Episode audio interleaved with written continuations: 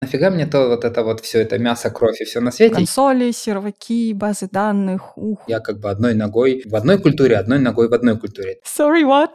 Наша текущая архитектура, она по принципу ласточкиного гнезда. Там прилепили, там прилепили. Но никто его не повесил хотя бы, я надеюсь. Такая хтонь там вылазит. А вот я сижу в какой-то подсобке без окон в этом магазине «Электронный мир», а, а людей тут вот такое происходит.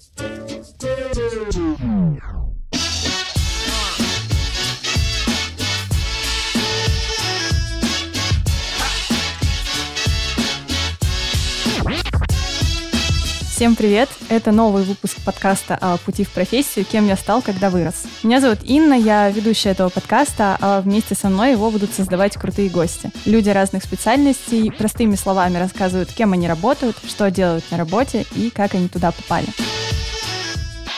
Сегодня у меня на связи мой коллега из Мюнхена. Привет, Сережа. Привет. Ну что, Сереж, расскажи, пожалуйста, кем ты стал, когда вырос? А стал я дизайнером в компании JetBrains и продолжаю им быть. Вот в августе будет 11 лет, как я дизайнер в компании JetBrains, да. И еще стал велосипедистом, и вот недавно стал серфером, и, в общем, становлюсь и становлюсь, да. Вау. Ну, как стал я? Я встал на доску. Да, это круто. А получается, сколько у тебя именно суммарного опыта в профессии дизайнера? То есть ты до JetBrains, наверное, где-то еще работал? 2000 третьего года. Обалдеть, почти 20 лет. С третьего курса, да, я пошел работать дизайнером и... Вау. Да, прилично, мне тоже нравится. Как раз недавно разговаривал с другом, не помню, что там про работу, про знания и все, что если знания есть, то ты крутой, а опыт, ну там дело такое. И я как раз им недавно говорил, что я недавно отрастил себе эту ногу и могу уже апеллировать в работе там с заказчиками к опыту, а не только к каким-то там знаниям. Интересный новый скилл.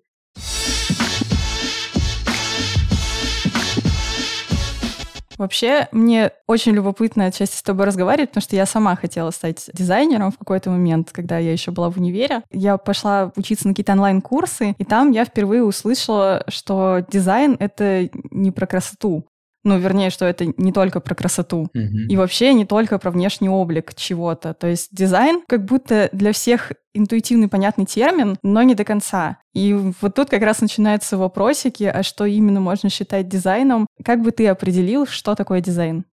Для меня дизайн... Интересный вопрос. В смысле, он интересный, потому что я его не первый раз на него отвечаю, и сейчас понял, что каждый раз ответ у меня разный. Ну, видимо, какое-то восприятие меняется со себя и своей работы, своей профессии. Ну, прежде всего, для меня дизайн — это ремесло. Ну, в смысле, это не что-то такое вот творческий полет там и еще что-то такое, конечно, это бывает, но в целом дизайн, которым занимаюсь я, именно вот то, что проектирование, да, если попытаться перевести это слово, то это проектирование. Это вот мы берем по известным рецептам, складываем какие-то куски, и у нас получается на выходе какая-то работа, которая в идеале облегчает людям жизнь тем или иным образом. Но понятно, что под этим много всего, и там можно философствовать, что дизайн — это насмотренность там каких-то решений, что дизайн — это, конечно, и красота тоже. Ну, ну нет, кстати, нет. Вот я хотел сказать, что можно наградить чего угодно, и это не будет дизайн. Нет, если оно будет удобным и функциональным, то это тоже будет красивый дизайн, он будет красивый своей функциональностью, а не эстетической своей частью.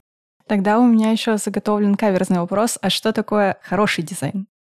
Наверное, самый распространенный ответ — это дизайн, которого не видно. То есть это вот как когда берешь в руки, например, какой-нибудь последний телефон, и у меня нету телефона, то есть я вижу только экран, как вот когда в фильмах всякие про будущее, когда показывают там герой или героиня идет э, с телефоном в руке, и у нее просто кусок пластмасски, который превращается в экран, то есть прозрачный, там видно ноги, пользоваться этим, конечно, будет ужасно неудобно, но идея того, что это вот вершина дизайна, то есть это просто вот что-то такое, что у меня на ладошке превратилось там в экран, а потом я ладошку сложил, и у меня телефона не стало. Вот это самый прекрасный дизайн дизайн телефона, когда ты не знаешь о том, что он в руке, когда его не надо доставать, когда им не надо пользоваться. Угу. У меня еще появилась мысль, что я совершенно не, не пользуюсь айфонами, но, например, если я возьму iPhone и сразу там все интуитивно пойму, пойму, где мне там что включить, как мне чем воспользоваться, куда зайти, вот это, получается, хороший дизайн. Вот это очень хороший дизайн, да. То есть ты зашел, неважно что, перевести деньги другу там на сайте или еще что-то такое. Если человек может зайти и это сделать, не задумываясь, не запинаясь ни на чем, то это очень хороший дизайн. Тогда получается, что дизайнер — это, по сути, проектировщик, ну, как будто инженер? Или это все таки зависит от направления, которым дизайнер занимается?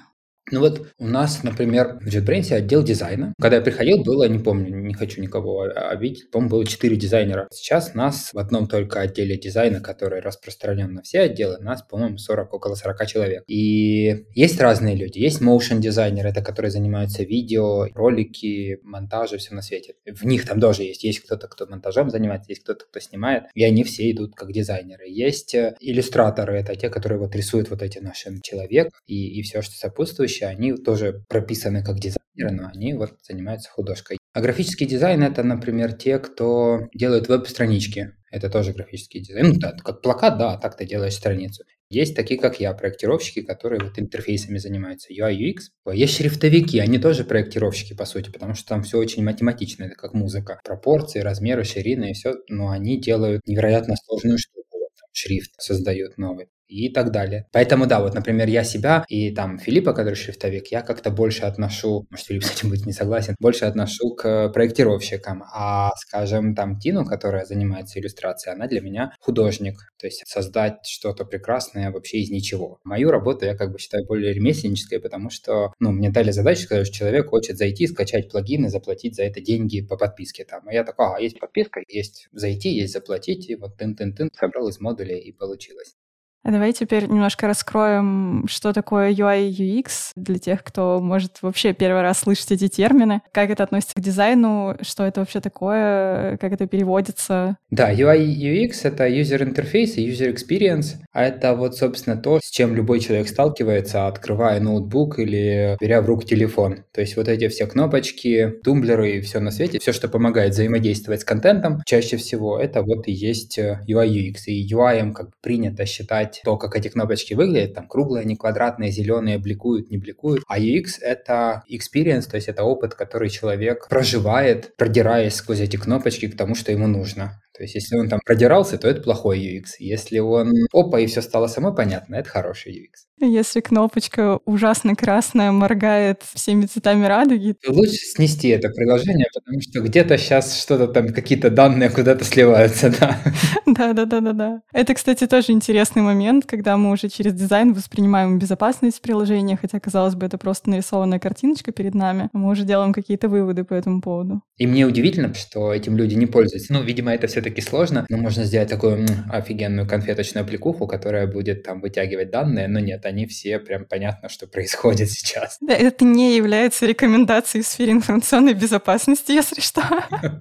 Да-да-да, ну такая, да, идея. Но это дорого, да, сделать хорошо и красиво, это дорого, и уже в такой момент хочется зарабатывать честно. Вот, собственно, да, я сам себе ответил.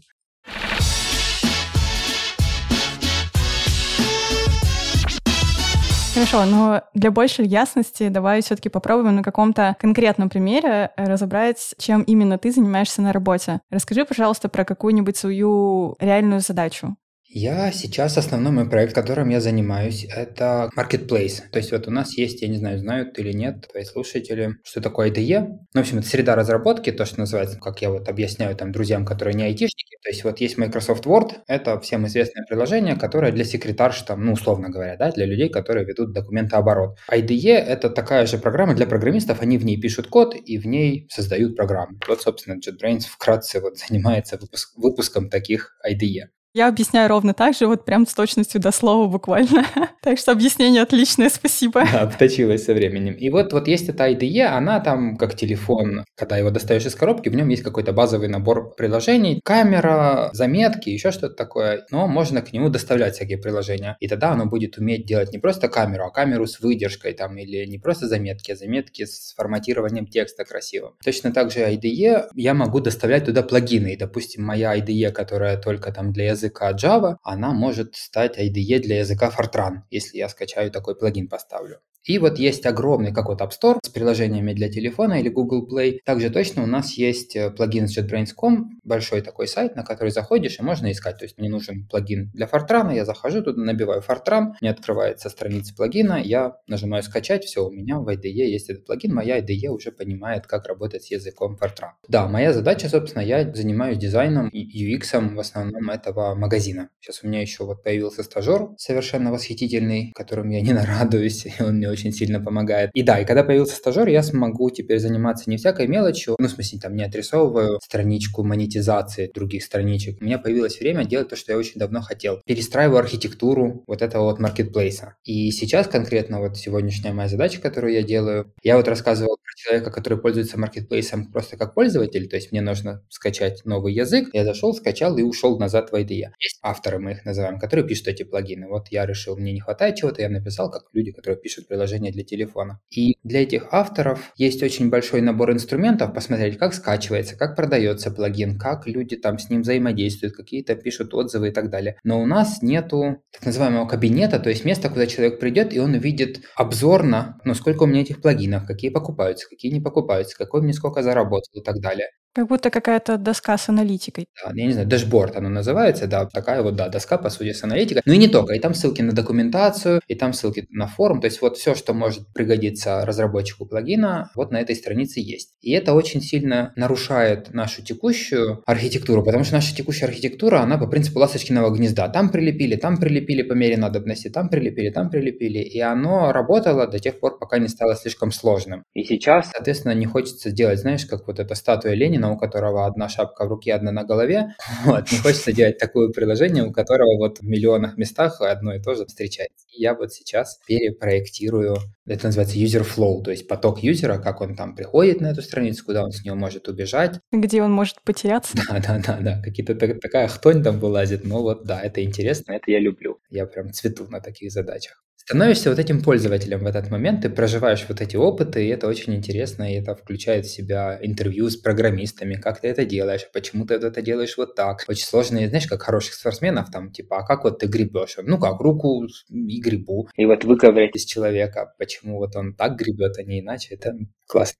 Да, ты же хочешь о нем позаботиться, сделать так, чтобы ему было удобнее грести. Ну да, это моя задача, да, да, да, собственно. Я буду счастливым, если человек будет счастливым. Такая зависимость опасная, но интересная.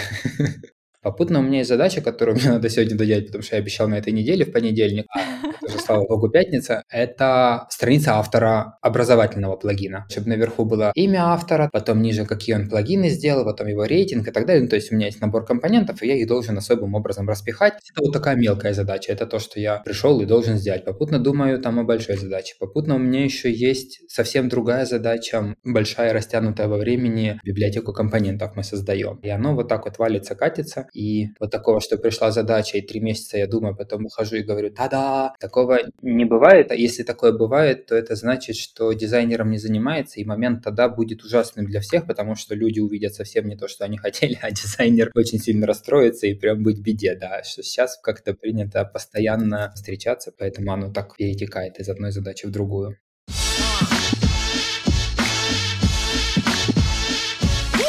Ну, а мы плавно переходим к тому, как ты всем вот этим таким захватывающим начал заниматься. Вряд ли ты прям с самого детства знал, что хочешь стать дизайнером. Наверное, да, даже в моем детстве, мне кажется, никто не говорил слово дизайнер, хотя я тебя помладше немножко. С самого детства я хотел стать врачом. Ого. Я знал, что я буду хирургом. Я не помню, мне родители рассказывают, когда папа купил э, герметик, э, знаешь, такая, как пластилин. Угу, окна заделывать. А еще у меня папа был, где-то он натаскал набор хирургических инструментов. Все эти зажимы, там скальпели и все такое. Но они удобные в быту, так сказать. И они куда-то там ушли, а пришли, а у меня были атласы всякие про человека, про биологию, там, анатомию и все на свете. И вот они пришли, а у меня я вытащил полку стеклянную из холодильника. И я даже, мне кажется, что я помню, и слепил человечка, напихал в него кишочек, там накрутил всяких и так далее, там подобное, и там аппендикс удалял, по-моему, или что-то такое я делал.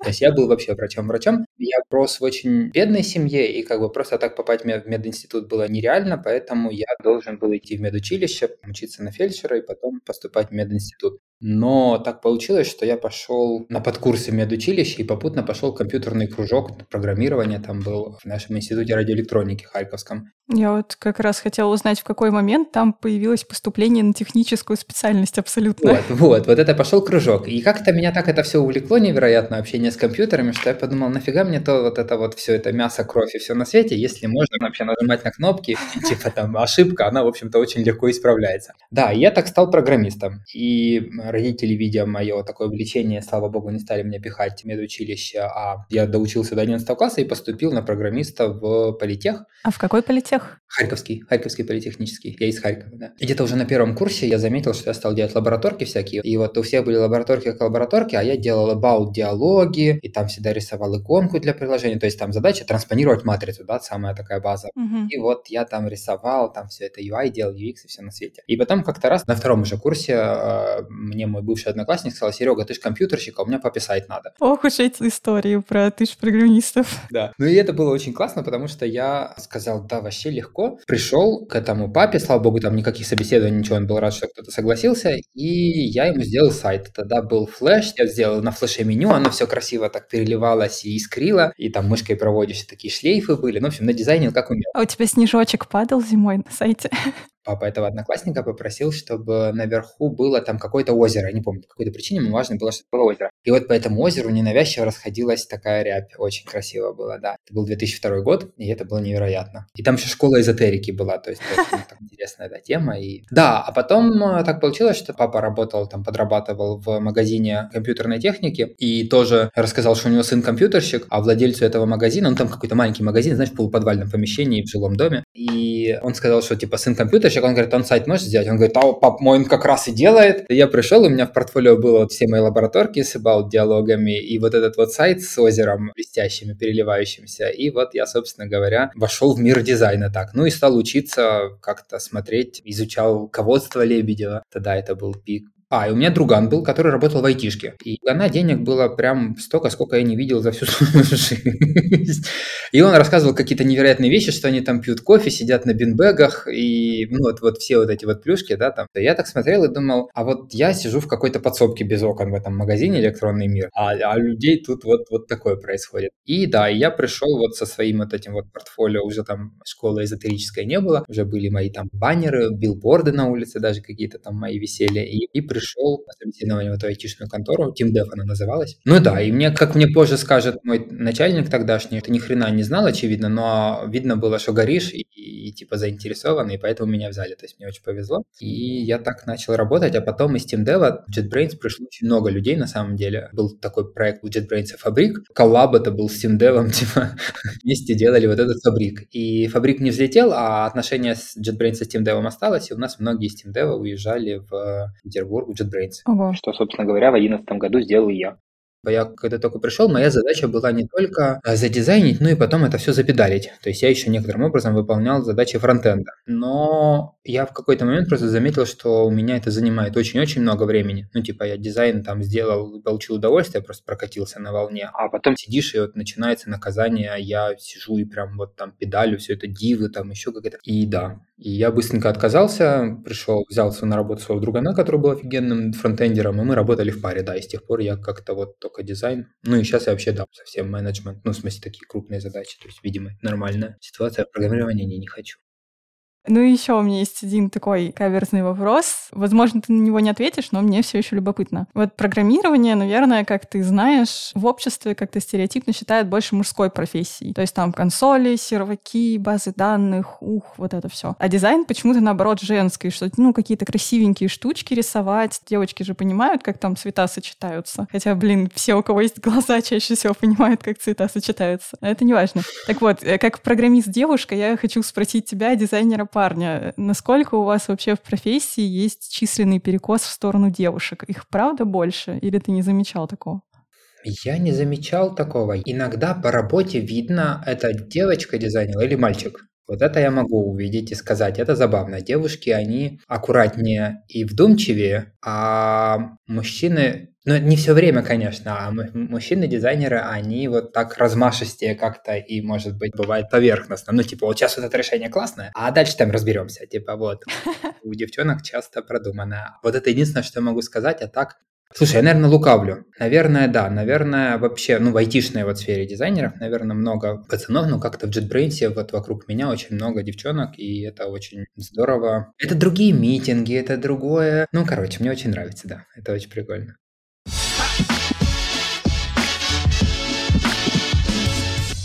Давай тогда немножко вернемся к высшему образованию. Угу. У тебя, получается, образование, ну вот едва-едва касается профиля, в котором ты сейчас работаешь. Тебе вообще сейчас как-нибудь помогают знания, которые ты тогда получил? Они мне дофига помогают. Я даже, можно сказать, на этом построил карьеру именно в IT, потому что очень часто бывает, я видел ситуацию такую своими глазами, когда программист дизайнера не понимает. Просто потому, что люди общаются о разном. Программисты люди очень straight to the point, как это, ну, по делу. То есть, о, должно под собой иметь там причину там и так далее. И у дизайнеров тоже, но если я говорю, что я тут поставил красненькое, потому что, ну, как бы вот, ну, посмотри, ну, тут реально оно просится, тут нужен акцент, то есть такая аргументация, да? Вот, то есть программист... Не прокатит.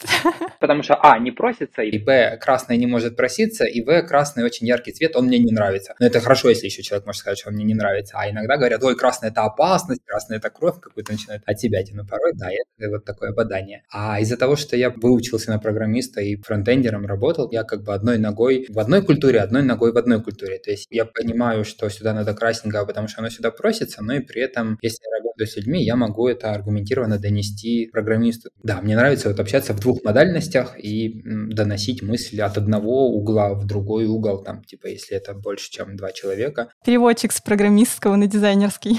Да, да, да. Это первое. Второе, мне очень помогает, то есть я знаю цену своим решениям. Если, скажем, проект подпирает там или еще что-то такое, я не буду просить там какие-то анимации, упираться рогом и плакать и говорить, что без анимации все сломать. Но там, если не успеваем, то не успеваем. И наоборот, там, типа, я понимаю, если есть время, я там что-то заказал, давай тут оно будет перекручиваться. Мне говорят, ой, ну это сложно. Я говорю, а что тут сложного? Ну это же СВГ, там, давай вот это, вот это. И люди такие, а, да, действительно, вот это сопротивление первоначальное помогает преодолеть людей. То есть я не лезу, я не знаю, как это сделать, но знаю, что это не может быть очень очень тяжело. Угу. То есть, да, мне помогает образование программистское в работе сильно, да.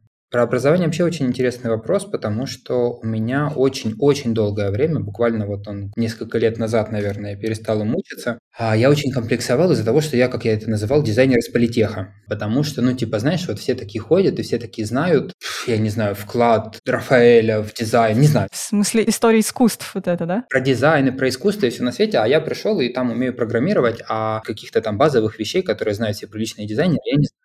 И меня это очень, очень сильно напрягало и мешало мне. Настолько, что вот когда я искал стажера, одна из причин, почему я их искал вот в Германии среди немецких студентов, в том, что мне было интересно взять за жабры немецкого студента и расспросить его, как, ну, посмотреть. Вот он получил европейское дизайнерское образование. И он пришел и я смотрю и понимаю, что вот, ну, то есть я вижу, как их учат. Их учат работать с материалом, их учат работать с данными, там, со знаниями совсем на свете. Но, грубо говоря, то, что он знает, то, чем он оперирует, это вот все то, что я уже знаю. И вот то, что я говорил, что вот нога отросшая с опытом, когда в начале первые 3-5 лет имело смысл париться о том, что нет образования, а сейчас со временем это уже, ну, то есть да, я бы много смог сэкономить времени, но уже как есть, так и есть, и в общем-то, ну, я набил там семинарами, конференциями вот этим вот всем, читал, и нормально, да.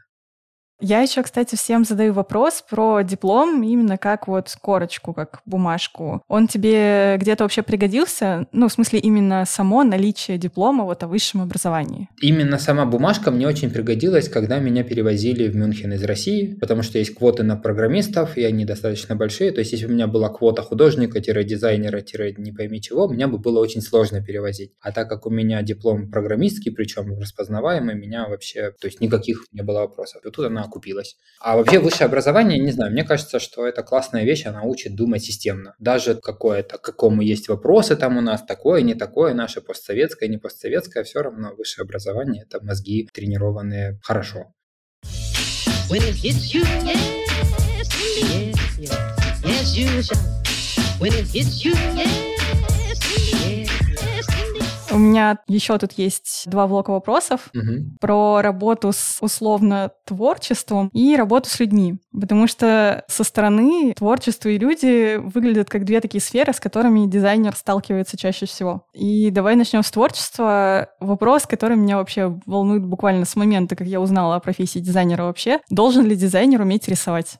Этим вопросом задавался и я. Опять же, я очень комплексовал, что я дизайнер, который не умеет рисовать, поэтому я пошел в художественную школу, нашу Харьковскую. Там был чудесный художник Сергей Родионов, известный вроде, насколько я знаю, и он мне научил за два года рисовать. Э, настолько, что я уже там рисовал голову Аристотеля на драпировках, там вот это вот все, это все было замечательно. И больше я с тех пор не рисовал ничего, ну, кроме там палка-палка огуречек. Но приемы, которые мне там надавали, они мне были очень полезны. То есть там, например, композиция, да, как выстраивается, как увлечь внимание человека к какой-то точке. Это вот, к слову, про академическое образование и его прелесть. Композиционные какие-то приемы, потом ритм, там, ну, то есть вот все такие базовые штуки, вот мне, собственно, их дали в школе. Я их чувствовал, ну, просто за счет насмотренности и какого-то внутреннего ощущения, но именно разобраться, как этим пользоваться, мне вот помогли в худшколе. То есть такой вопрос, что, не знаю, мне кажется, дизайнер не должен уметь рисовать, но весь тот пакет знаний, который идет с умением рисования, он дизайнеру точно не будет мешать.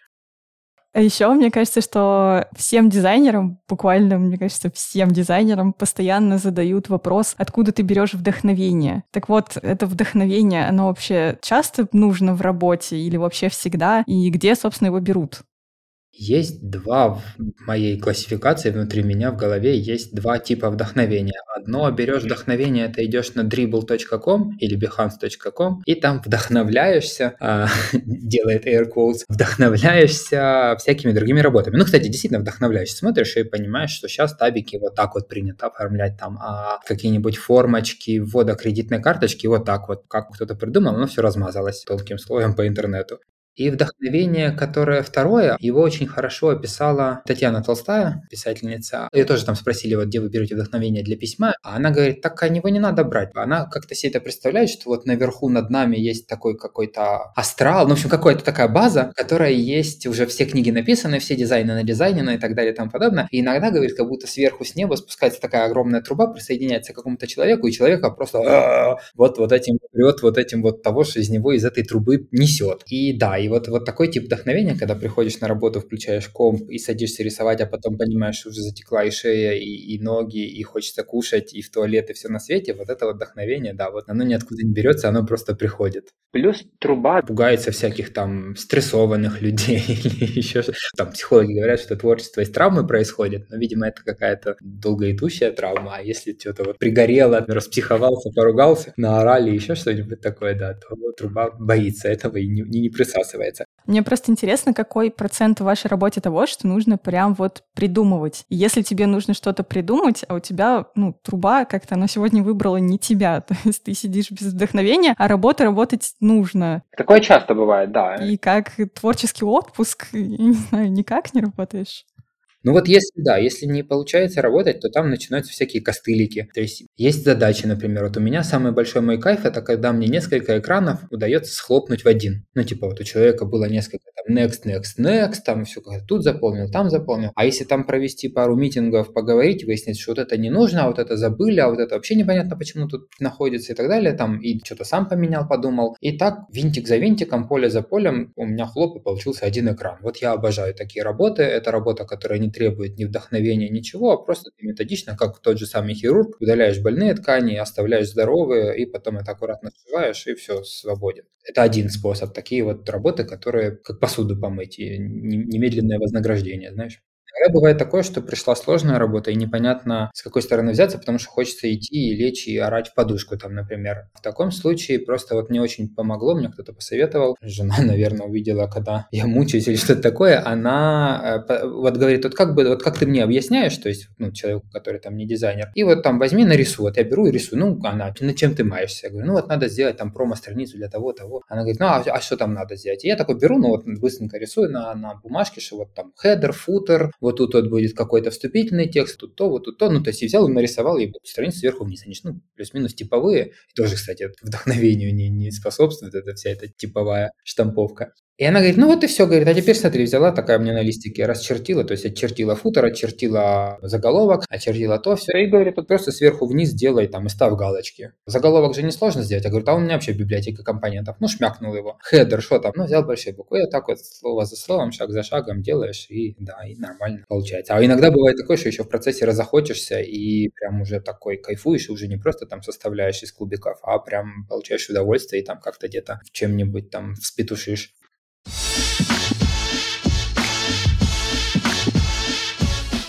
Тогда перейдем к вопросам о взаимодействиях с людьми. Дизайнеры очень часто работают в каких-то командах, в нашей компании, например, это так. И возникает логичный вопрос, а как такие команды срабатываются? Ну, то есть, если у вас, например, вкусы разные, типа, вам нравится разное, вам кажется, что хорошо разное и плохо тоже разное, а работать вам нужно вместе. Как, как это происходит? Но у нас у всех, вот, например, если говорить про JetBrains, у нас у всех есть один общий продукт, это JetBrains. Но там иногда кому-то хочется взбрыкнуть и сделать что-нибудь ни на что не похожее. Иногда некоторые так и делают, но в целом стараемся все равно держать одну линию. То есть есть линия партии, у нас есть Юлия Репина, которая наш арт-директор, которая за этой линией партии очень мягко и осторожно, но следит и не дает заигрываться, потому что, ну, хочется что-нибудь там разудеться, вот как у Apple там или еще, ну, кто кого любит, тот того там и хочет поставить. В принципе, есть люфт, но в целом мне так везло с командами на предыдущей работе и вот здесь, что все такие классные, все такие разные, и каждый умеет что-то свое. То есть, если там надо за тем-то, то мы идем к Тине, если надо за тем-то, мы идем к Кириллу. И если, допустим, ко мне кого-то пришлют, а я не очень хороший в этом, я скажу так, это лучше вот там к Пете, потому что Петя реально офигенно вам это сделает. Ни у Пети нету, типа, фига ли ты на меня свою работу сбрасываешь, ни у меня нету, что вот я сейчас, а неужели подумают, что Петя лучше, чем я. То есть вот этого всего нет, и мы просто знаем, кто в чем хорош, и тот в том и доверяет. И разные вкусы тут помогают, потому что создается такая разнообразие, как-то генетический пул идей у нас очень богатый, и поэтому получается очень разнообразная и клевая работа. Биология тебя не отпускает все еще. Да, да, да, да. Так что тут повезло очень. Я знаю, допустим, я бы никогда в жизни не сделал так, как сделала Луиза, но, но я смотрю на Луизу на работу и такой, типа, ух ты, классно. Еще мне нравится, что у нас не впадло прийти, например, и написать, типа, Денис, видел твой сайт, очень классный сайт, мне очень нравится страница, которую ты сделал это уже очень помогает. Здоровая корпоративная культура. Хотя, блин, звучит гораздо хуже, чем оно есть на самом деле. А вот нет вот этого вот корпоративный бег в мешках, а прям вот да, когда мы вместе делаем одно дело, да. Ты еще упомянул вот эту вот интересную историю про то, что у тебя сейчас есть стажер. Я знаю, что, в принципе, у программистов тоже есть такая опция, как менторинг. Ну, это как наставничество, когда, собственно, человек с большим опытом помогает новичку построить какой-то план развития, его как-то курирует на этом пути. Да, да, именно так. То есть вот, например, вот этот наш стиль, который вот эти человеки с руками, с ногами, он появился с того, что к нам пришла Тина, и она... Как стажер. Да, да, да, она пришла как стажер, по-моему, из Мухи, если я не ошибаюсь. И она в качестве стажерской работы, ей, ей было прям задание придумать персонажа какого-нибудь. У нас был большой запрос на маскота. И вот пришла Тина, ее задача была сделать такое. Она сделала, придумала набор персонажей и сделала плакат. И это так зашло нам, что JetBrains взял ее на работу. И вот она молодец, теперь работает и ведет, по сути, со своими коллегами ведет всю эту иллюстраторскую, большую, сложную, перегруженную задачами телегу. По сути, с ее вот этой работы, как мне кажется, может быть, сейчас меня поправит там Юля, но мне кажется, что с ее работы начал вот JetBrains вот этот такой стиль определенный. Человечков этих, они же везде, на каждом сайте, но вместе с иконками, со всеми делами, оно пошло выкристаллизовываться вот с ее пинка. То есть это вот буквально со стажера. И Маркус, который мой стажер, он тоже удивлен и восхищен тем, что к стажеру отношение как к полноправному коллеге. То есть, если ты предлагаешь хорошую идею, значит, ты молодец. Все. А там стажер ты или CTO или еще что-то такое, это мы потом будем разбираться, если вдруг понадобится. Ну, то есть, по сути, можно прийти в профессию дизайнера, просто найдя человека с опытом, который согласен этим опытом делиться. То есть, грубо говоря, если к тебе придет какой-нибудь недавний студент и скажет, Сережа, очень хочу стать дизайнером хорошим, помоги мне, пожалуйста. И такой менторинг как опция, он, в принципе, работает для вхождения человека в профессию. Да, да, но это должно, да, это должно совпасть, то есть у человека должно быть прям склонность к, к дизайну, то есть это ему должно быть действительно интересно, а не просто я хочу бейджик себе на, на, на грудь со словом дизайнер или IT или что-то. И да, и ментору тоже должно быть интересно, то есть вот если оно кликнет, из этого союза получится очень красивый цветок.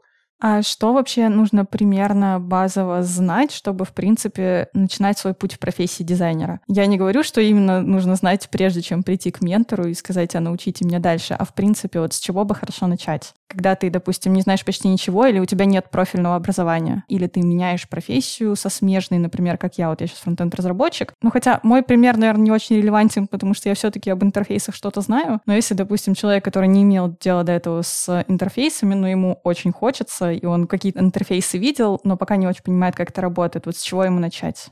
А вот э, можем маленький эксперимент провести. Вот ты говорила, что ты хотела стать дизайнером. Относительно давно, да. Это хотение, оно откуда взялось? Вот как ты такая вот Почему именно дизайнером, а не поваром? У меня все было очень просто. Я съездила в детский лагерь. Обычно у детских лагерей всякие фотки, символика, они оформляются вырвиглазными такими цветами. Здесь желтое, здесь зеленое, да, с какими-нибудь танцующими солнышками. А человека взяли в команду смены, на которую я поехала, и он сделал все настолько стильно и красиво. Я офигела, что так вообще можно. А потом я начала читать, он вел там какой-то небольшой блог, узнала, что вообще такое дизайн, что действительно какое-то проектирование, что ты можешь здесь там позаботиться заботиться о человеке и здесь сделать так, чтобы ему было приятно и красиво, что я такая, вау, блин, я хочу этим заниматься. Заботиться о людях через какую-то визуальную составляющую, вообще кайф.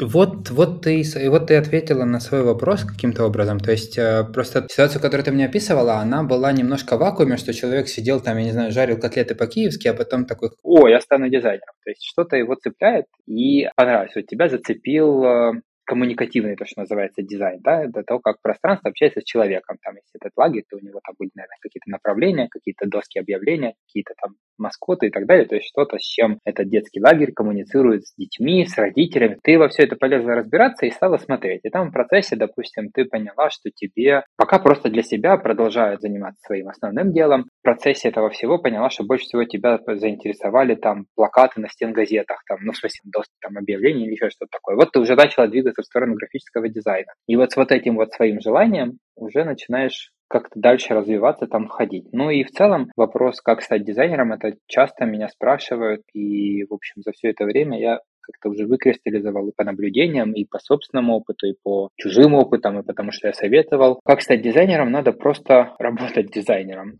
ну, типа, ну, не работать, работать, в смысле зарабатывать деньги, а вот пробовать что-то делать. Вот, допустим, стало интересно, как вот делают люди веб-страницы, да, и берешь смотришь, в чем их делают, как их делают, там, ага, их делают в фигме, там, ну или спросил все, у каждого есть, наверное, друг дизайнер, там, какой, хоть какой-нибудь там можно найти, а в чем ты рисуешь страницы в фигме, ага, и вот, вот что понравилось, с какого момента захотелось стать вот этим вот там веб-дизайнером, смотришь и берешь какую-нибудь страничку какого-нибудь сайта, неважно какого, там Apple, да, тот же самый, там, открываешь страничку Apple, там, какого-нибудь MacBook, и вот сверху вниз ее в фигме пытаешься повторить, и просто изучаешь таким образом, как устроена фигма, как устроен этот тул, пока там понимаешь что-то там не понимаешь, ну вот как-то выровнял, сделал, показал. В идеале, конечно, если можно этому другу дизайнеру показать, он скажет, ну типа похоже, не похоже, потому что если взгляд не натренирован на все это, можно натворить, что попало, и думать, искренне верить на то, что похоже. Но там на второй, там на третьей странице уже станут заметны какие-то изменения, и станет интересно там смотреть, не только просто скопировать, фигмой уже научишься пользоваться, и задача потеряет интерес. И станет интересно, а почему они здесь захренячили огромный заголовок посередине, а здесь он прижат влево, а здесь у него текст, значит, внизу а текст наверху. Я почему говорил, что дизайн это ремесло? Потому что набор инструментов, он конечен. Заголовок, подзаголовок,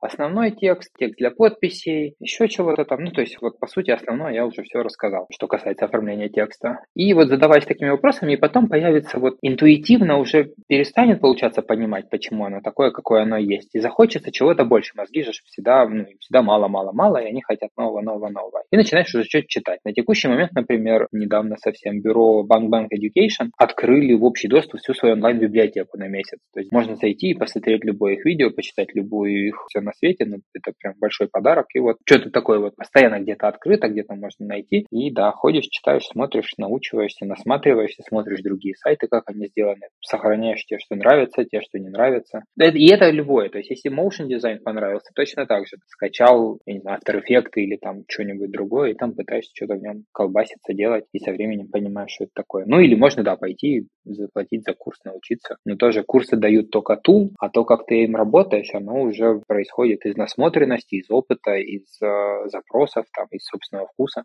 Но звучит очень вдохновляюще на самом деле. Не как, э, что сначала ты учишься миллион лет в универе, потом идешь, заканчиваешь художественную академию, потом еще учишься, прежде чем тебе дадут что-то сделать. Как будто бы это абсолютно да, обратная ситуация. Тут да, тут вот это как учить язык в стол или учить язык, потому что ты на работе, в которой вокруг одни немцы, там хочешь, не хочешь. Get to making with jive, boy. When it hits you, yes, yes, yes, yes, you Ну и тема, которую нельзя обойти, это зарплаты. Я знаю, что ты живешь не в России, поэтому попробуем обсудить зарплаты относительно Европы. Угу. В принципе, я пыталась гуглить, поскольку я не понимаю примерно, сколько получают дизайнеры даже, наверное, в России. Я гуглила, и по запросу зарплата веб-дизайнера в Европе, в частности, даже в Германии, мне Google выдавал примерно такие цифры. Нижняя планка — это где-то около тысячи евро, ну, то есть по после вычета налогов уже, видимо, всех в среднем. Это в месяц, ага. Да, в месяц 1000 евро, либо 3 700 примерно, это вот верхняя планка, тоже в месяц, тоже после вычета. Ну и средняя где-то между ними, там типа 2 370 евро он мне посчитал. Ну, где-то так оно и есть, да. Ну, то есть это похоже на правду. Где-то, наверное, можно так. И разбросать. Зависит еще. Понимаешь, есть, например, грубо говоря, там можно придумать сейчас на ходу три группы дизайнеров. А есть дизайнеры, которые работают во всяких вот этих вот бюро, там, типа, сделать визитку, там, и так далее, и тому подобное. Это совсем небольшой уровень. Я думаю, там, вот как раз, да, в районе, там, тысячи евро. Есть дизайнеры, которые работают в дизайнерских студиях, то есть там какой-нибудь, ну, Frog, например, вот в Мюнхене есть Frog Design, это очень известная дизайнерская студия. И, ну, и другие какие-то дизайнерские студии. У них свой замес, у них дизайнеры это белая кость, это то, что драйвит, собственно, весь бизнес. И, ну да, там будут зарплаты, как у программистов, то есть большие, толстые, хорошие, да. Есть дизайнеры в IT, и тут зависит от уровня IT. Если мы говорим о каком-нибудь Гугле, Фейсбуке там и так далее, то понятно, что там будет заоблачные цены, стоимости, все на свете. Если мы говорим о чем-нибудь, ну, где дизайн очень сопроводительный, там, условно говоря, какой-нибудь Oracle, то есть тоже крупная, огромная айтишная контора, но дизайн там очень такой, заповедник э, дизайнеров, которые не знают, чем заняться, вот, то там будет тоже, да, ну, короче, будет средняя, да, такая цена за дизайнера. Да, но в целом, как показывает мой опыт, что стоимость дизайнера, она еще во многом зависит от таких вещей, как нетворкинг, визибилити, умение себя продать, умение общаться с людьми, софт-скиллы там и так далее. Языки, чем больше вот таких вот нашивок на себе носит человек. То есть он может быть совершенно гениальным дизайнером, но людям реально тошнит общаться с ним или с ней. У такого дизайнера это будет тоже видно в цене, несмотря на всю его невероятную гениальность и все на свете. А есть дизайнеры, я видел, которые как дизайнеры, ну скажем так, меня не очень впечатляют, но они зато спевучие, как я не знаю кто. И тоже у них все в жизни хорошо, они вот умеют продать что-то. И я не говорю, что они плохие ни в коем случае, просто им надо найти место, где они будут не столько дизайнить, сколько продавать то, что кто-то надизайнил. И такой тандем, он будет цвести и пахнуть, и все у него будет хорошо. А относительно уровня бизнеса примерно понятно, да, пассивы ты очертил. Относительно уровня именно дизайнера, то есть у нас же есть junior дизайнер, это когда человек почти совсем без опыта. Mm-hmm. Есть еще стажеры, это когда человек точно прям совсем без опыта, ну вот, грубо говоря, после университета только пришел. Есть middle дизайнеры, у которых, видимо, ну, наверное, как у программистов, среднее количество опыта. У программистов здесь обычно отсекает примерно от трех лет, наверное, считаются уже медлами. Mm-hmm. Ну, понятно, что это очень условные границы, но тем не менее. И, например, синьоры — это когда тебя уже сложно заменить, ты уже супер опытный товарищ, mm-hmm. супер много всего знаешь. Можешь примерно прикинуть, как именно по таким ступенькам, по таким грейдам может распределяться зарплата? Ну, это опять же, сумм я не знаю совсем. Вот прям не в смысле я там кокетничаю или еще что-то такое, а я действительно ну, из-за того, что я, видишь, я еще 10 лет работал в JetBrains, то есть я надо нос так наружу высовываю, посмотрю, хо-хо-хо, и иду назад. А, а, да, там что-то совсем. У меня, вот если рассказать, там три года и так далее, я внезапно понял, сам об этом не знал, что у меня больше идет определение джун, middle там, или senior по количеству взятой на себя работы. То есть есть люди, которые там уже много лет проработали, но им интересно заниматься чем-то очень таким своим и понятным. Опять же, это не говорит ни о человеке, ни о чем, просто кому что нравится, тот, кто и мастерит. Получается, что он по выслуге лет senior, а по уровню, по объему задач он джуниор, по сути. Но человека, если все устраивает, то все зашибись. И бывает там наоборот, люди, которые, ну вот, недавно пришел и все на свете, но уже там нагреб на себя таких задач и такого всего, что вот и, и люди к нему ходят и спрашивают там или к ней. То есть вот такое у меня в голове есть, а по зарплате я не, не знаю совсем. Тем не менее, у нас уже есть какие-то средние цифры. Ну вот то, что ты нагуглила, да, то, что вот я снаружи по друзьякам там расспрашиваю, ну, в смысле, мы как-то разговариваем, да. Это тоже смешная вещь, что в Германии нормально, в общем-то, спросить зарплату, но если она не защищена идея. Ого. Ну да, другие вопросы не защищены, там, а сколько ты за квартиру платишь, а сколько там еще что-то такое, совершенно нормально и смешно видеть, как это людей удивляет. Ну, ну а что тут, уже сколько есть, столько есть, да, что не украл же. Yes, you, you One, two, three. И перейдем к заключительной рубрике баечки. Можешь, пожалуйста, рассказать какой-нибудь самый запомнившийся для тебя случай собеседования? Ты знаешь, у меня собеседование, оно не забавно, потому что это много людей напали на одного человека. И мне всегда либо жалко себя, если я этот человек, либо жалко этого человека, если я на него напал. У меня есть смешной случай, это когда вот, ну, я много всяких, очень много всяких резюме там смотрел и все, и запомнил одно, которое пришло ко мне там, когда искал себе замену, когда уезжал из Харькова, и, ну, там какое-то скучное резюме, такой какой-то скучный PDF, что там, ба-ба-ба, ба-ба-ба, такие-то тулы, такое-то образование, такой-то опыт, хобби, двоеточие, six.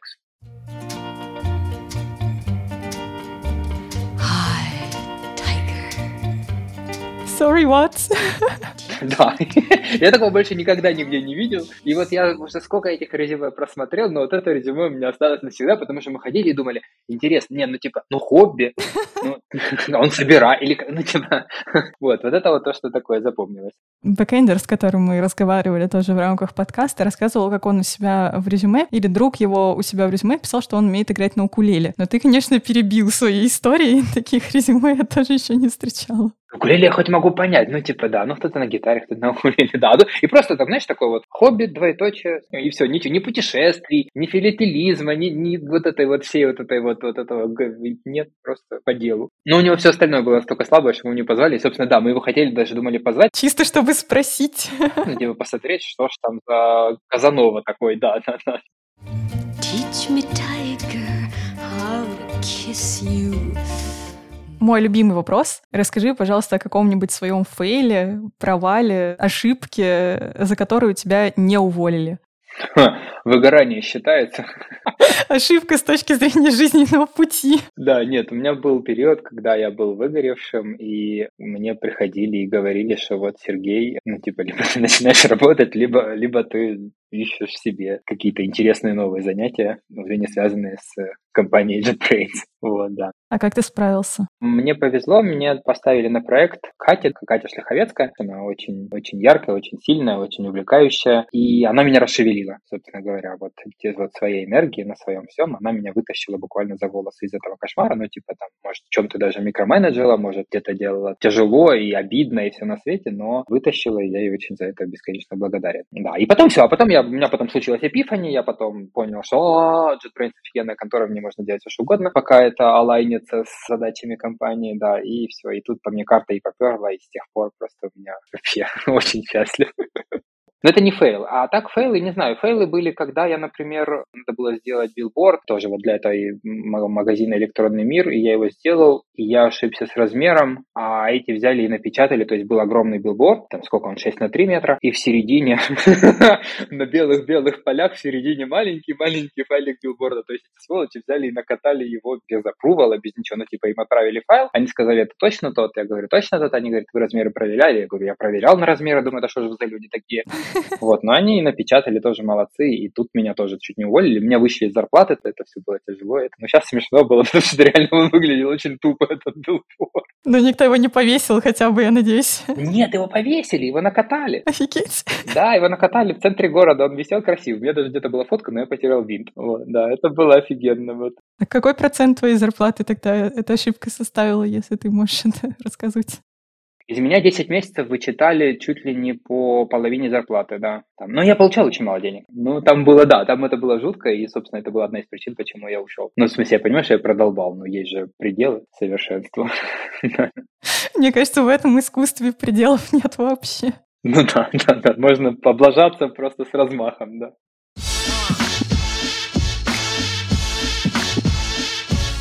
И последняя рубрика «Словарик профессиональных терминов» каждом выпуске гость вносит в него самое часто используемое слово из своей профессии и дает какое-то краткое определение простыми словами. Можешь, пожалуйста, с нами поделиться каким-нибудь дизайнерским термином, который чаще всего тебе приходится использовать? А, наверное, ж нельзя неприличные слова, да? Насколько неприличные? Ты можешь попробовать.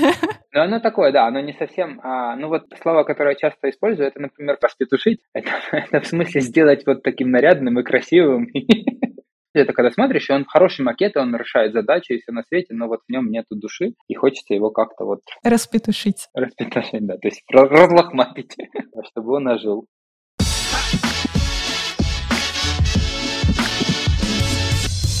Мне кажется, получился супер интересный разговор. По крайней мере, я точно задала все вопросы, которые я хотела, которые меня так долго волновали. Слушай, мне тоже было интересно. Это был четвертый эпизод подкаста «Кем я стал, когда вырос». На связи со мной сегодня Сергей Ильин, веб-дизайнер компании JetBrains. Сережа, спасибо огромное. Да, спасибо тоже большое, я тоже получил массу удовольствия. И надеюсь, что вам, как и мне, этот выпуск прояснил все темные пятна в профессии UI UX дизайнера. Буду безумно рада, если кому-то этот выпуск поможет найти себя и работу мечты. Спасибо, что провели это время с нами. Подписывайтесь на подкаст «Кем я стал, когда вырос» на всех площадках, где можно слушать подкасты. А если не можете где-то подписаться, пишите мне или в отзывах. На этом все и ура!